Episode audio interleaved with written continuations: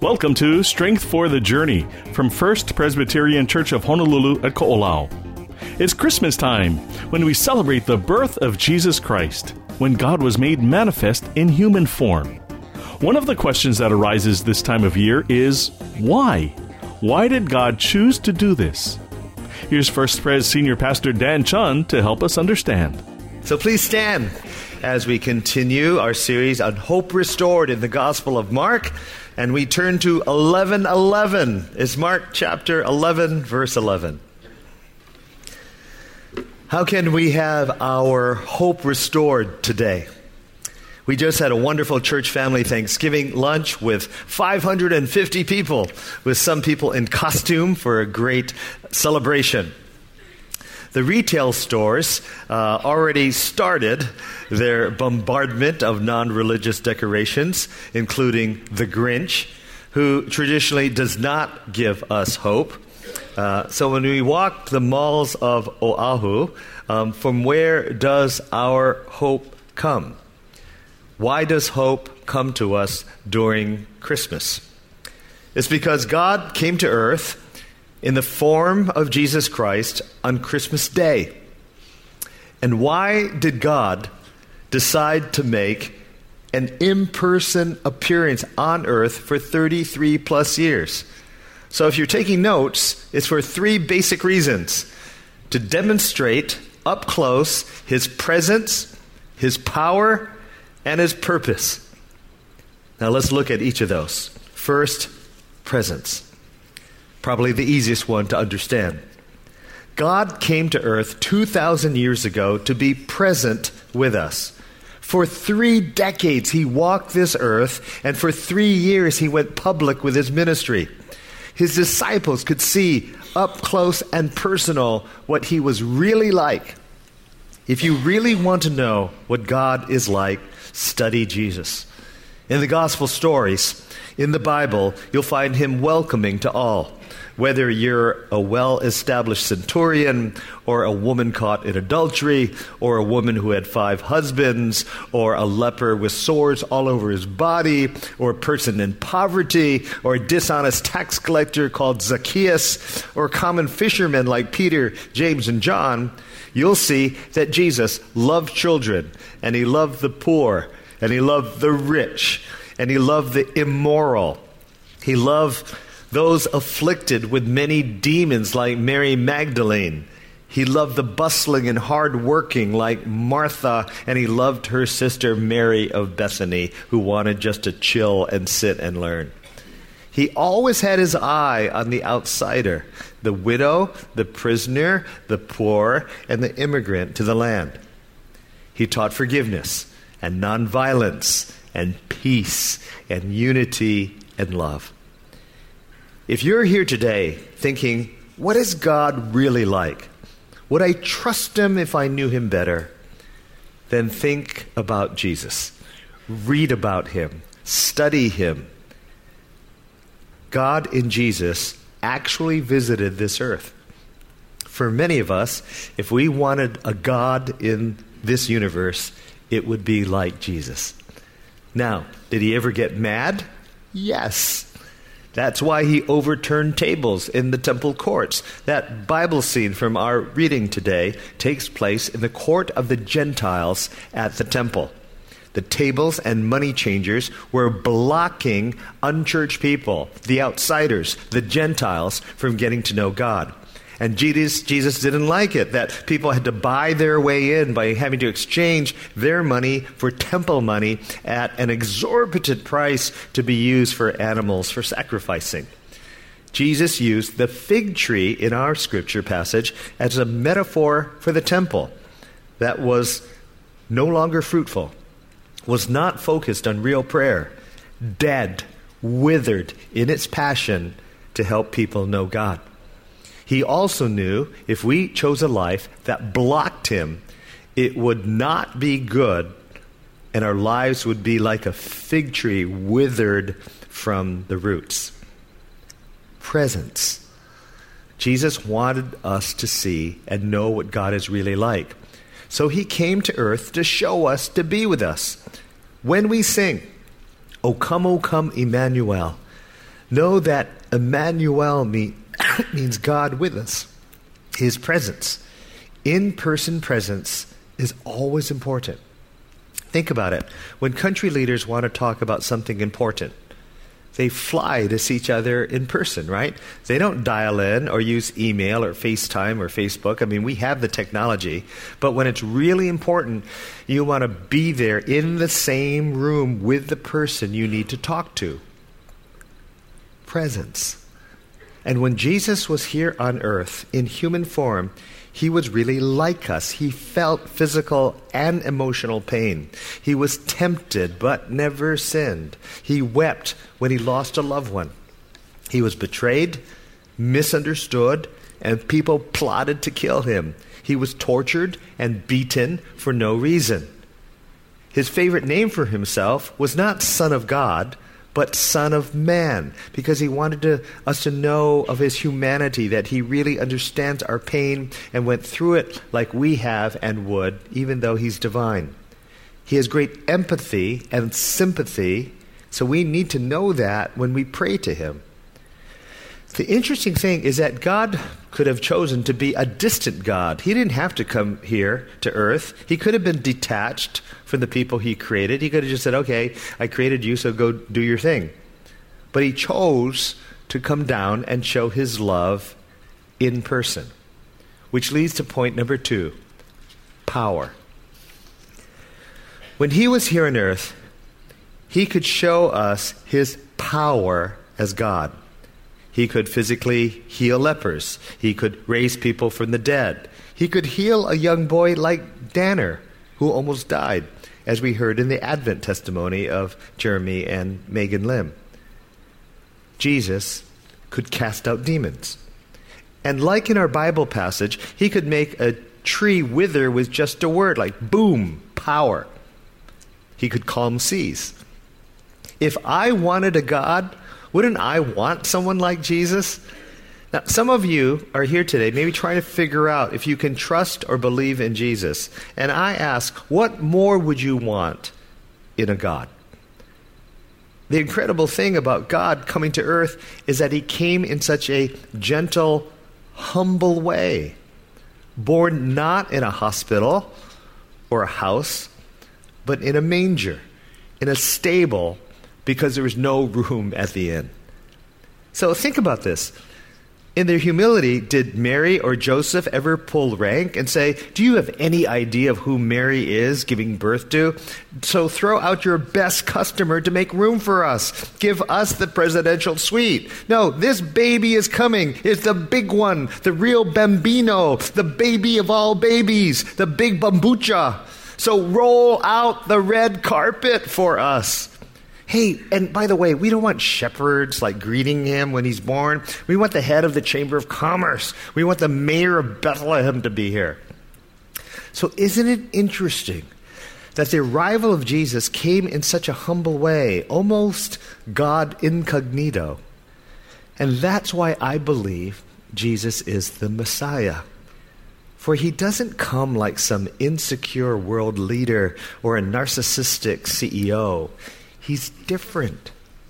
He has the power and the authority, but he comes gently, humbly, and grows up to be a young man and only shows a controlled anger when outcasts of life are jeopardized or people use legalism to burden them and block them.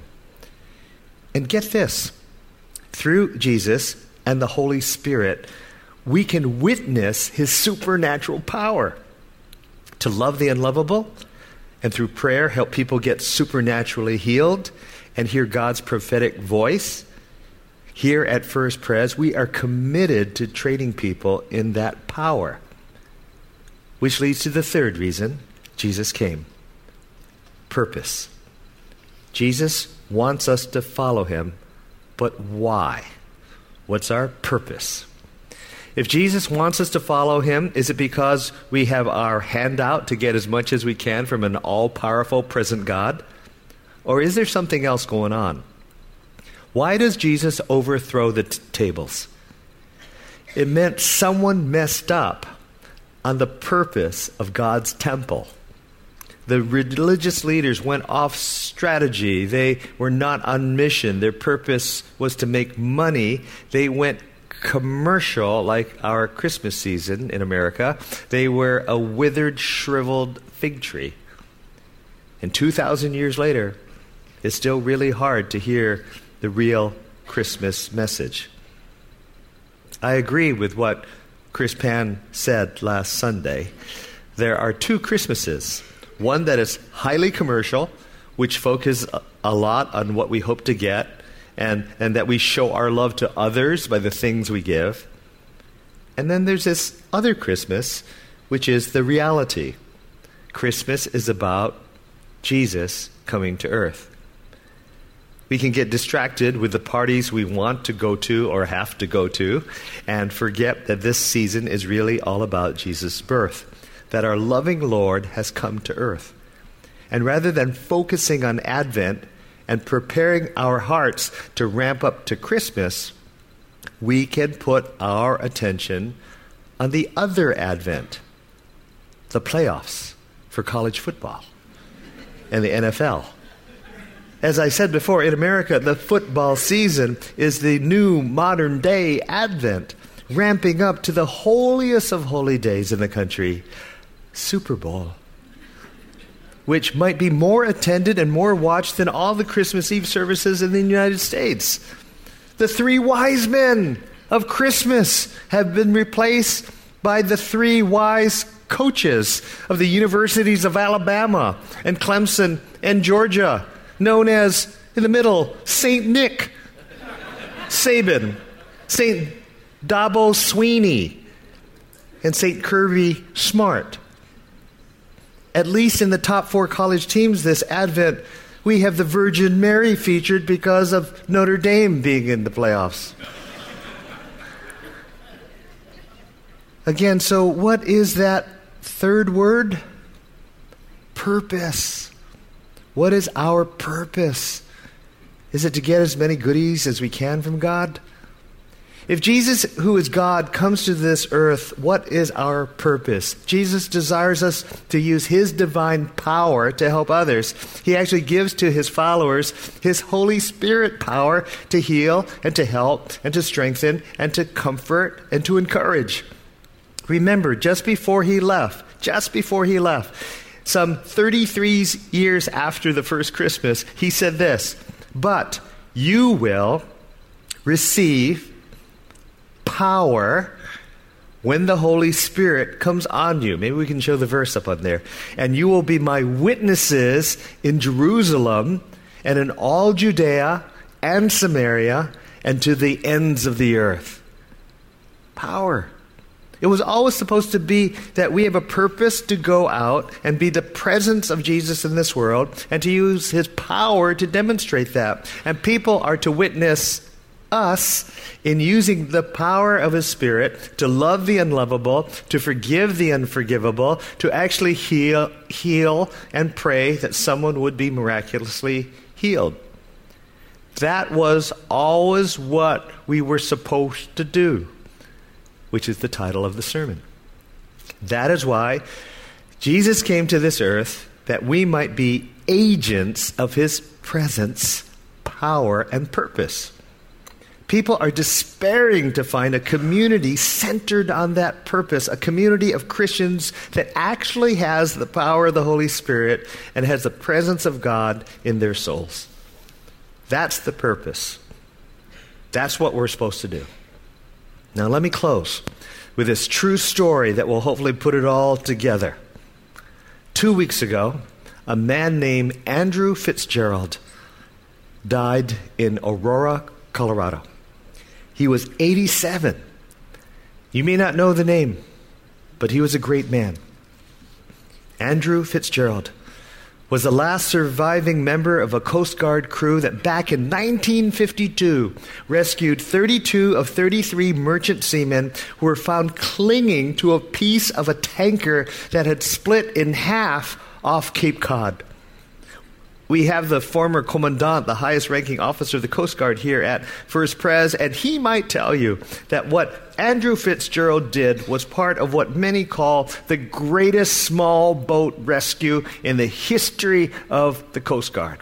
It was made into a Disney film in 2016 called The Finest Hours, starring Chris Pine. And so it was on February 18, 1952, that the 503 foot tanker called Pendleton, with 41 crewmen, headed towards Boston from Baton Rouge, Louisiana. They got hit with a huge northeastern storm, waves taller than a six story building hit them, and winds exceeding 80 miles per hour with blinding snow pelted them. By 4 a.m., the waves were breaking over the stern. Suddenly, around 5:50 a.m., the Pendleton shuddered violently and broke in two. Many of the seamen scrambled topside, and somehow they clung to that half ship that remained afloat for 14 hours. No one knew they were there off the East Coast. They had no time to send out an SOS from the bridge, no transmitter in the stern where the 33 men were. The captain and the seven others floated away on the other half of the ship in a haunting, eerie way. But some, with a portable radio receiver, heard that another tanker named Fort Mercer, with 43 men on board, had radioed an SOS from 20 miles offshore. The Fort Mercer also had split in two during the storm. They too were in trouble, so Coast Guard vessels and planes were dispatched to find the Fort Mercer. Hours, many hours later, a radar station discovered there were four pieces of ships floating out there, and two of them must be the Pendleton. So a second rescue operation had to get underway after all the rest had already put to sea, and four Coast Guard, four Coast Guardsmen, including Andrew Fitzgerald, volunteered. They weren't ordered. They volunteered to go out into the dark in a 36 foot boat in the midst of a storm to find the Pendleton and to rescue the lost. They didn't have modern day instruments, what we have today, so they had to navigate by what is called dead reckoning. It's a seaman's instinct to plot a boat through darkness, and in this case, in the midst of a turbulent storm. Somehow, miraculously, after an hour, they found half of the Pendleton. It would be a dangerous rescue. They only had a spotlight, and there were no lights or signs of life on the ship. And they tried to get close, but the huge stern and the tiny lifeboat got into a dangerous rhythm where the rising or, or falling of waves would make them soar high and then plunge rapidly and randomly, making it incredibly hard to get closer without crashing into it. They could hear the broken ship groaning and breaking as if it was about to go down, which would have been very dangerous if they were nearby. They could get sucked in. Then they saw some men, some arms waving frantically on the Pendleton. But now the small lifeboat crew could not figure out how to get them down from the tall half of the ship that's floating and bobbing in the raging sea. But then suddenly, they saw a Jacob's ladder, meaning the men on the Pendleton threw over a rail and down the hull a ladder of ropes and wooden slats. They could see men desperately trying to climb down the crazy swinging ladder in the high seas to get to their lifeboat. And one by one, somehow they made it. They got into the boat. All were saved except the 300 pound cook known as Tiny. He had given much of his clothes away to his shipmates so they could be warm. And as Tiny tried to get down the ladder, he slipped, fell into the sea. He was hit by a big wave, hurled back into the water, and he drifted away. As they pulled the last man to safety, the Pendleton stern rolled one last time and sank, capsized into the deep. Andrew and his three mates saved that crew just in time. The small, crowded lifeboat, with its 32 survivors and the four Coast Guardsmen, made its way back to shore. Maybe we could have the next slide, please. People called Andrew Fitzgerald a hero, but he kind of shrugged it off. He didn't even tell his wife about it until two uh, years after they'd gotten married. When the Boston Globe interviewed him four years ago, he humbly said this great quote It was three hours of work that we were supposed to do. Fitzgerald volunteered to do what he was supposed to do at great risk to his own life. So, friends, when Jesus came on Christmas, he came to show us his presence, which we can still feel today through his Holy Spirit. And he gives us his great power. But it's not just for our pleasure, but rather it is to use it to save others. That is the purpose He has for us. That's what we're supposed to do. That's the purpose of our church here at Ko'olau, and that will be the purpose of our satellite in Kaka'ako. Now, there are many here, maybe in this room, who are on the Pendleton of life, sinking, who need saving. For many of you, you're in a storm with great gales of wind and waves, and you need to know that Jesus does hear your prayers. He will not leave you stranded. And you're sitting here, some of you, with some hurt in your heart because your loved one died, or your finances are stressed, or some of you who love your pets who are like family, your pets are terminally ill or have died. Your body is hurting. And for you or your loved ones, there may be some diseases that are just scaring the heck out of you. Have hope. Help is on the way. The Holy Spirit is here. And though your healing may not be as dramatic as Danner's, as shared in the Advent testimony earlier in the service, Help is on the way. God offers you his peace and comfort.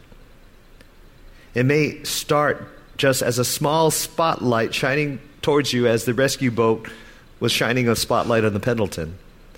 But no, that light is the beginning of the light of the world.